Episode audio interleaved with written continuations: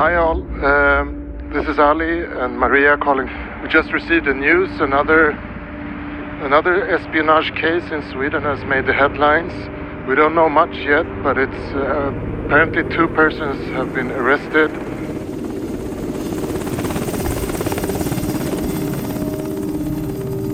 An early morning in December 2022 in an ordinary Swedish suburb. Suddenly, two Black Hawk helicopters appear in the sky. Both the military and the security police have been involved in the arrests. They have made some kind of search in someone's house. Sirens start to sound on the ground, and special forces begin climbing through the windows of a large white villa. It's here a man and a woman were living until yesterday when they were arrested.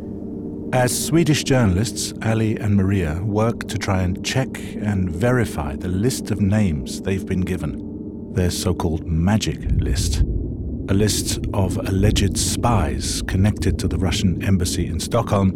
They are surprised in November 2022 by a breaking news story about a couple from suburban Stockholm who are arrested and accused of spying for Russia. We're standing in the neighborhood now trying to talk to some neighbors. And, The couple uh, are suspected of spying against Sweden and the United States, but the case is still open, and the couple maintain their innocence. I'll keep you posted. We're also trying to reach people, sources that might know more, and we're doing our best. Take care. I'll keep you posted.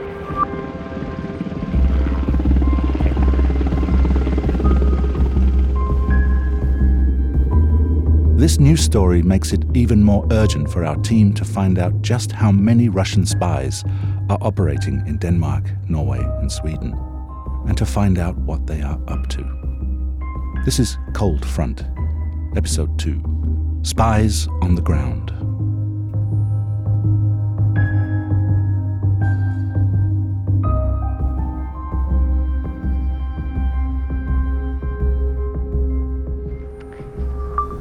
Hello all, uh, just wanted to give you a head up. I'm in a taxi now on my way to Germany to meet with uh, the source from Dossier Center. I'll meet with uh, Maria and Ali down there. It's gonna be interesting to see uh, what the source can give to us.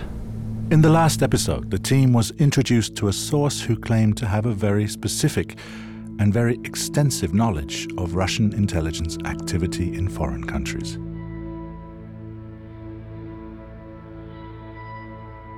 This source works for an organization called the Dossier Center.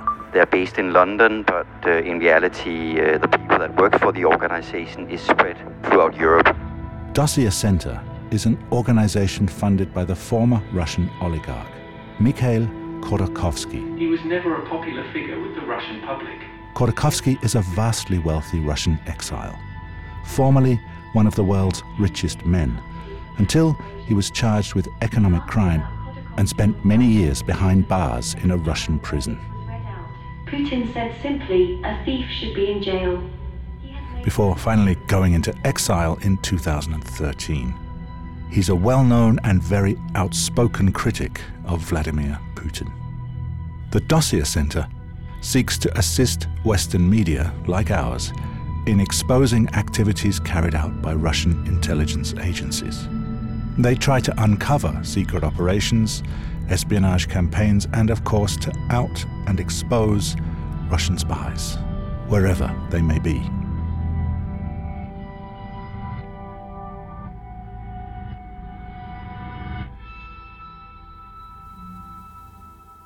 Do you want coffee or something or tea or?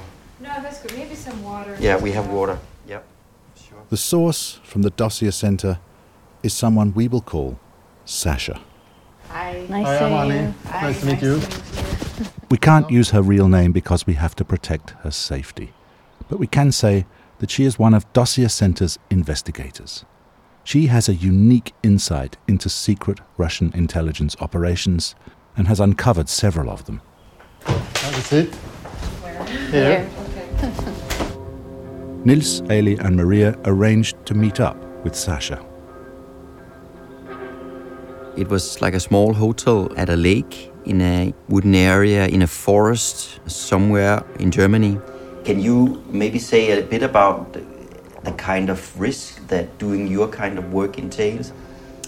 Well, great many risks actually. Well, while, while you're in Russia, they can physically target you, they can assault you, they can uh, put you into jail, all that. Um, but once you leave Russia, you'd think it becomes less intense, but it really doesn't because um, most people have some kind of relatives, uh, people they care about in Russia. Um, and so it's actually, I mean, it's more scary when they're trying to target them. It's one thing to risk yourself, it's another thing to risk your other people. We have people who are working with like their faces open in, in, in dossier center, but a lot of people also prefer to stay anonymous. Can you say a bit about the kind of information that you have access to in Dossier Center? We know that you have certain databases and you have internal information from Russia. Can you say a bit about that? We don't just have certain databases. we have, I think, the biggest collection of databases anyone in Russia has. It's actually very funny uh, because uh, Russia is famously corrupt, right? But then when people make decisions, they seem to forget about this corruption. And so Russia has a lot of data privacy laws, they have a lot of databases tracking where everyone lives, a lot of other various aspects. And then all these databases get leaked because Russia is so corrupt. When the meeting is over, the journalists hand over the names of the supposed Russian spies they have been given on their so called magic list. They also hand over a list with all the names and birthdays of the Russian diplomats that were recently expelled by the Danish, Norwegian, and Swedish governments after the Russian invasion of Ukraine. Lastly, they hand over a list of all the Russian diplomats known to be working all over Scandinavia right now. More than 100 names in total. Sasha will work with us in order to reveal whether these persons are just normal Russian diplomats or if they are, in fact, Russian intelligence officers stationed in our countries. Sasha begins her investigation. She will try to find out whatever is possible about the background and identity of the diplomats on the list. Where they went to school, where they received their higher education, who paid for their car, and whatever military records they might have. In short, anything at all from a wide range of databases that could point to the intelligence services in Russia, and possibly even confirm them as spies.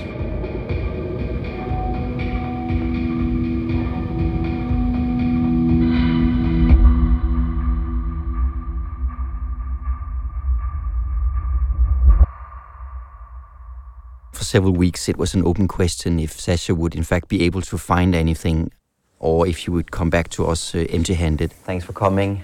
After a couple of months, So good to see you again. Sasha and the Dossier Center are ready to share their results with the team. We've been waiting, so bring it on if it's okay with you. Sure. I've got quite a bit of names for you. Sasha sits in front of me in an armchair and she got her laptop We have Yoskevich Kirill Vladimirovich, and she's reading loud from this list she has. Dubrovsky Mikhail Vladimirovich. She reads up lots of male Russian names The next one is Yefimov Lev Alexandrovich. and then she mentioned that this or that person is either GRU or SVR. Mm, Rasulov Timur Mikhailovich. We are confident that he's an SVR officer. And that this or that person is either or were until recently stationed at the Russian embassies in Stockholm, Oslo, and Copenhagen. Ropot Alexei Grigorievich is a GRU officer. Mm-hmm. To understand who these people are and what they are potentially doing in Stockholm, Oslo, and Copenhagen, we need to understand how the Russian intelligence services work. Russia has three intelligence services SVR, which is the Foreign Service, GRU, which is the military service, and FSB.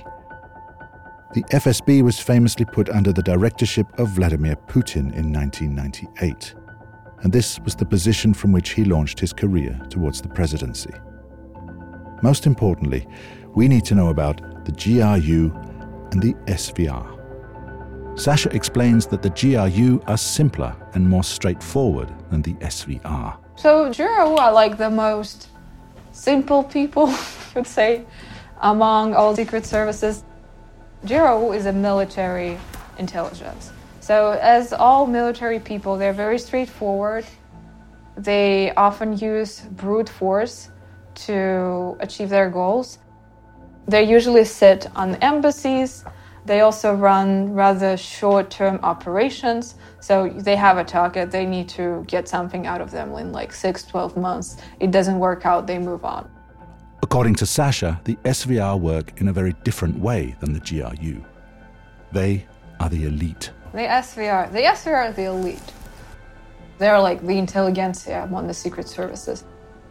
They wouldn't do operations like Does, so they wouldn't go like to a military person and just try to recruit them or ask them questions like, where is your military base?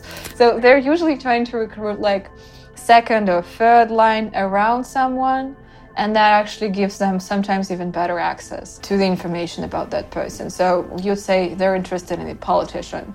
They wouldn't go to him. They would instead go to like their cleaning person or their nanny or you know a friend of theirs and get friends with them. If if SVR recruits you, oftentimes you couldn't even tell because they're just um, they're it's like they're using more of a soft power.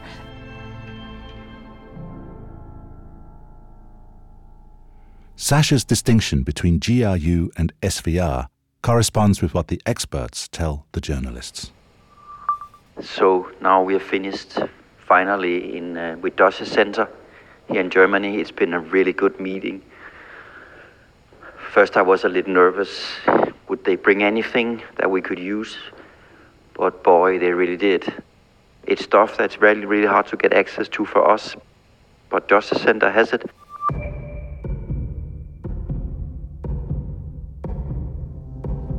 Dossier Center is able to confirm to our team that some of the names they've been given have an SVR issued passport.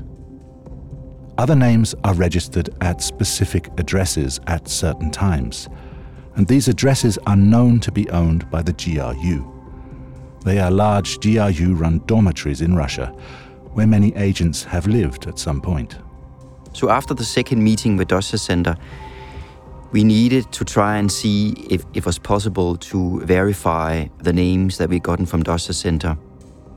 In order to do that, we went to a number of sources. I cannot say which, but we went to sources that have the background, the knowledge, the ability to tell whether we were correct or not, or whether Dossier Center was correct or not.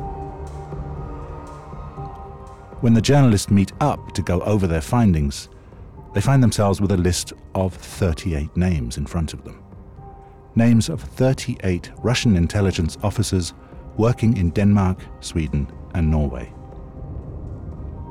21 of them were expelled or have left the countries, but 17 of them are still here, right now.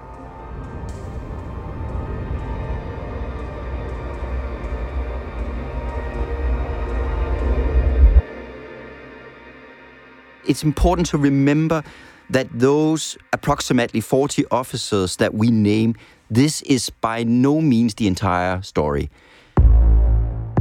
The number of Russian intelligence officers operating either through diplomatic cover or illegally in the Nordic countries is probably a lot bigger, according to our sources.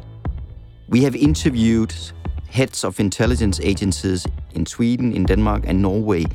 And what these intelligence bosses tell us is that between one third or maybe as much as half of all the employees at the embassies are in reality working for either GRU or SVR or FSB.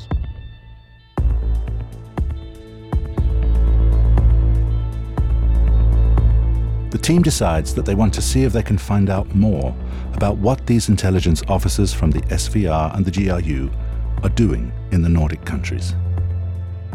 There are plenty of theories, but the team needs something better than guesswork. They need hard proof. Good. Lisbeth decides to go after one of the diplomats that she now knows to be an agent, an elite SVR agent. Until a couple of years ago, he worked in Copenhagen, employed at the embassy as a diplomat. This is the first time this person has been named publicly. And his name is Timur Rasulov.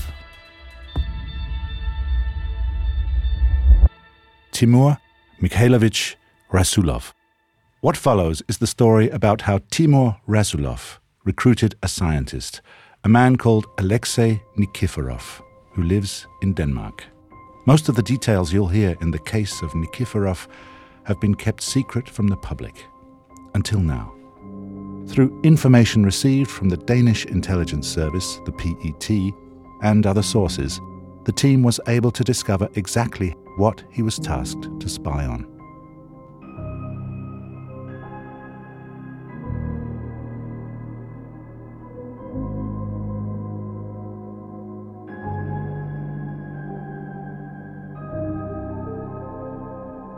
On the 3rd of July 2020, in the evening, Alexei Nikiforov is at the Dyrehavsbakken north of Copenhagen, uh, this entertainment park where you can go on roller coasters, drink beers. He's uh, there with a friend who has later talked to media about the evening. According to the friend, at some point, Alexei Nikiforov uh, goes to the parking lot to adjust his uh, meter, and the friend is waiting for him at the entertainment park. And then Alexei Nikiforov doesn't come back. The friend uh, don't know what has happened to him, and he tries uh, calling the police and hospitals, and uh, he just doesn't come back. Later, the friend finds out that uh, Alexei Nikiforov was met at the parking lot by the Danish police, PET, and that he was uh, arrested um, at 7 o'clock that evening. Alexei Nikiforov is arrested, suspected of espionage. For a period of more than 10 years, he's been living what appeared to be a normal life in Denmark. If I should describe how a Russian scientist would look like, I would look at a picture of Alexei Nikiforov and say, that's exactly how they look. In most of his pictures, he is uh, a bit pale, with a reddish tone to his skin. His blue eyes, he often smiles. He has a thin, dark blonde hair. It doesn't stand out much. We know that uh, Alexei Nikiforov uh, has had a Russian wife with whom he has a child. Uh, both of them are living in Russia. He has a mom and a dad, a sister. Uh, all appears to be living in Russia still. He has a girlfriend in Denmark, and recently he had a second child. He served in the military in Russia before coming to Denmark, where he also studied chemical engineering. When he came to Denmark, he became a PhD student at the Danish Technical University in Lyngby, just north of Copenhagen. In 2019, he worked for a company called Sir Energy in the Danish city of Aalborg. And I can see from his LinkedIn that he had the title of Senior MEA Development Engineer. We know part of what the company works with, what they focus on, which is this uh, power to X technology that has to do with conversion of energy into fuel cells.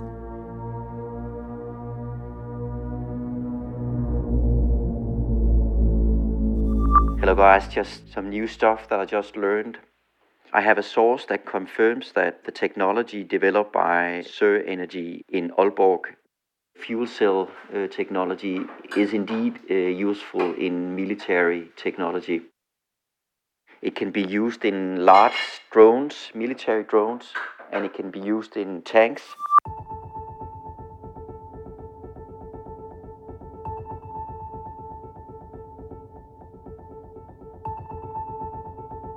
While Nikiforov is working in Denmark, none of his colleagues notice anything suspicious or unusual about him.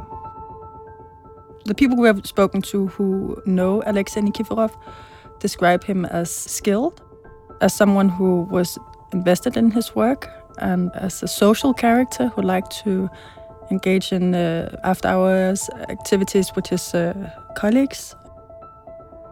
We also know that he was quite active in the Russian circles in Copenhagen.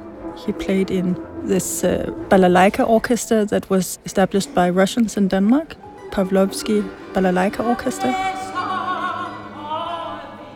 And he also played in uh, a rock band with colleagues from uh, DTU. We've seen videos of him performing at the Christmas parties and small cafes around uh, town in Copenhagen.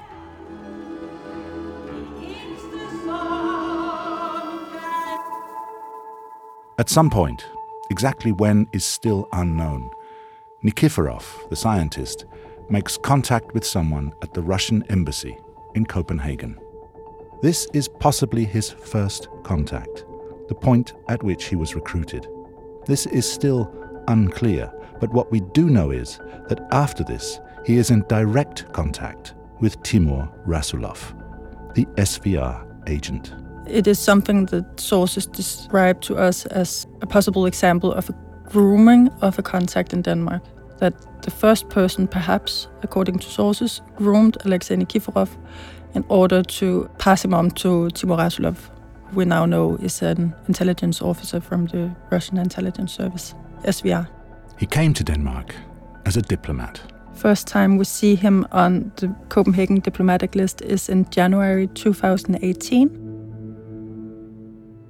the journalists are able to find Timur Rasulov and Alexei Nikiforov on social media. Hey, I just found a lot of pictures of Timur Rasulov on different Russian social media. I found his wife, who lived here in Copenhagen with him, uh, and I found her son, who lived here in uh, Copenhagen as well and played football and went to high school, etc. There's a lot of pictures of them. It seems like a, a happy family. I wonder how much his family knew, uh, and if they still, to this day, know something at all. However, there appears to be no trace of the SVR agent and the scientist together. One of the main questions in our investigation was would it be possible for us to get information on the meetings between Alexei Nikiforov and Timur Rasulov? For example, where did they meet? What did they talk about?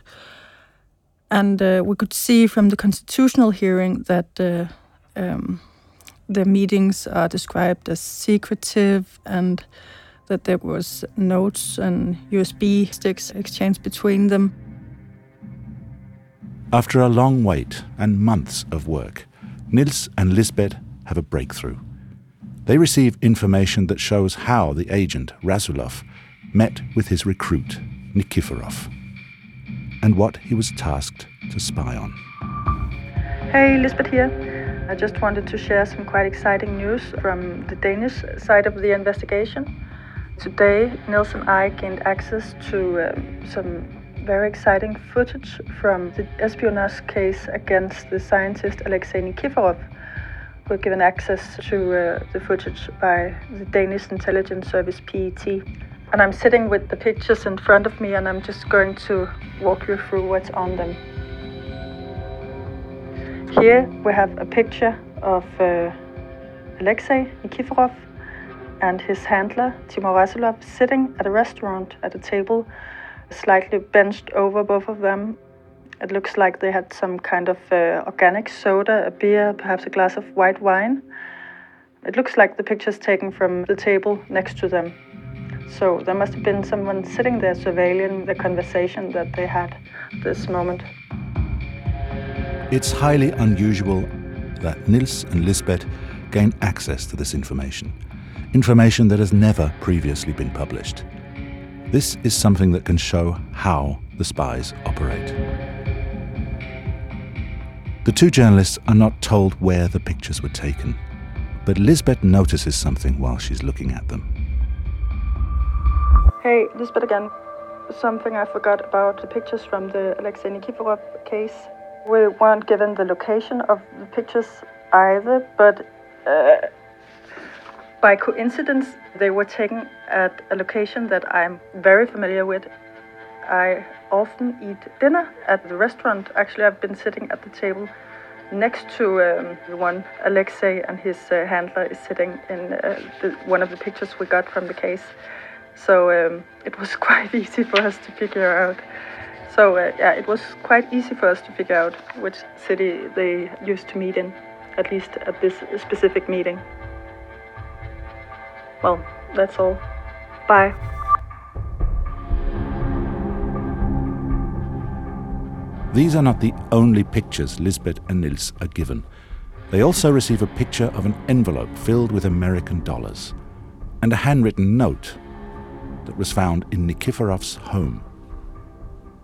Topics for him to collect intelligence on, information on. Nils and Lisbeth are informed that this was a wish list that Rasulov had given to Nikiforov. This is exactly the proof that they'd been waiting for. This shows, in black and white, a defined set of targets for Russian spying activity in Scandinavia. The top of the list says energy security, chemical power, radars, robots, Arctic monitoring. Then there's a part that is censored, and then uh, green energy lab. This note has not been revealed in public before now. It may seem relatively obvious that things like radars and robots can be used for military purposes. But as the journalists are now finding out, energy security, issues relating to energy production, supply, and infrastructure are one of the most important targets of modern hybrid warfare. So, this is quite exciting news. It gives us insight into what the intelligence officer perhaps tasked Alexei Nikiforov uh, to um, collect information on, but it also perhaps gives us some insight into what the Russians are interested in uh, in general uh, when they do espionage in our countries.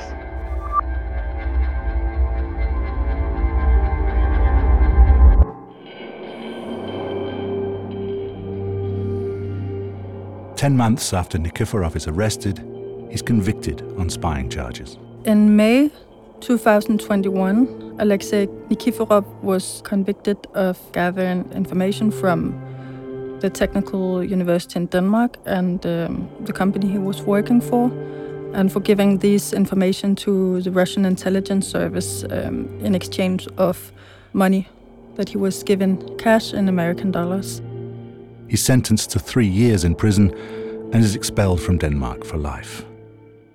The trial took place behind closed doors, so what exactly took place inside the courtroom is still unknown. But what we hear from our sources was that he, amongst other things, accessed the IT environment of the company he was working for, that he took out data, that he gave it to his handler, and that he also removed physical components from the company and gave it to the Russian intelligence service. Alexei Nikiforov is still in prison when Nils and Lisbeth reach out to him for an interview, which he declines. He did manage to tell them, however, that he still believes himself to be completely innocent of the charges against him, and he explained that the large amount of dollars in cash was money he had received for research grants. His handler, SVR agent Timur Rasulov, disappeared from the list of Russian diplomats in Denmark.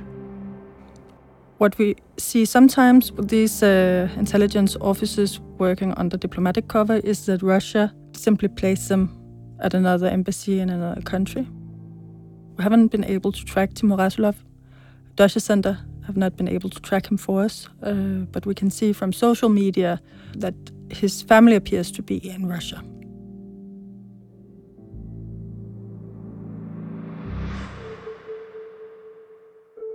After Nikiforov was sentenced, Russia's foreign ministry released a statement criticizing the court case for being anti Russian and claiming that Nikiforov is innocent. The journalists have now been able to show that there are 38 spies who have been working under the guise of being diplomats in Russian embassies in Denmark, Norway, and Sweden, and that 17 of them are still there. These agents have the capacity to recruit sources in order to conduct espionage on all kinds of infrastructure and technology. Sources like Alexei Nikiforov.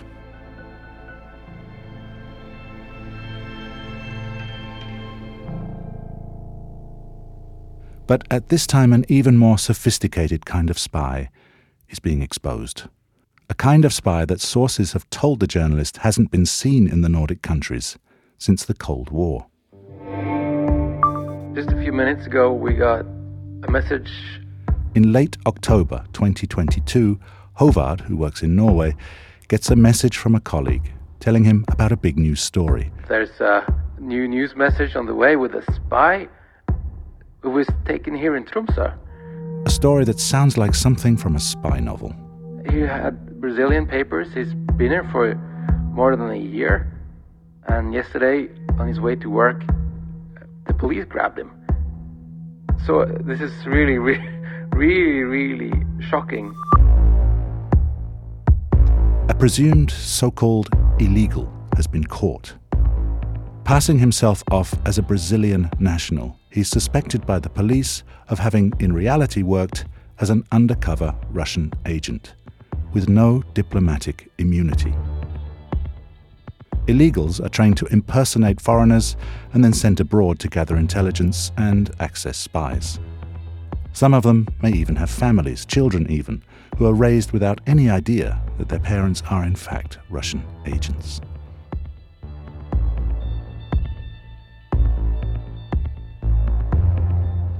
So I just saw this really interesting tweet online. The name of the alleged spy who worked at the university in Tromsø under the name of Jose Assis Giammaria, uh, his probably true name was released today, and it's a Russian name, Mikhail Valerievich Mikushin. I managed to find him online, a picture of him. He doesn't look at all Brazilian.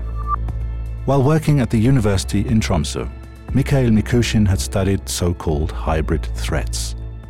Exactly the kind of hidden warfare that includes disinformation, covert activity, and cyber attacks.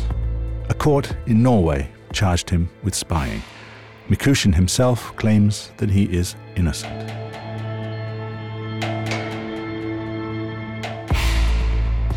The, the thing I wanted to tell you about is uh, already people here in Norway are talking about who are the others? Are there more?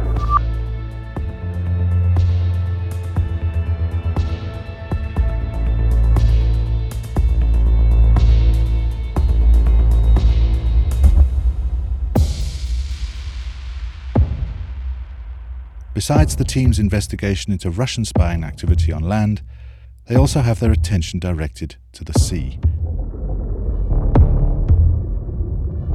Norway, the journalists have been looking into Russian fishing vessels and their suspicious activities close to critical infrastructure. One day, something new and again very unexpected happens at sea. An event that will fill the TV screens of every news channel across the world. Tonight, sabotage at sea, but what President Biden is calling the leaks and explosions on the Nord Stream pipeline.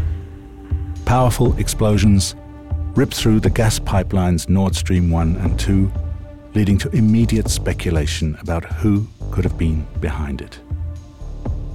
In the next episode of Cold Front, the team will get in touch with a source who can reveal information that might relate to the Nord Stream pipeline explosions. Information that has never been heard before. Is it correctly understood that you have some kind of knowledge, information that seems to indicate who was behind the Nord Stream explosions? That's next time on Cold Front.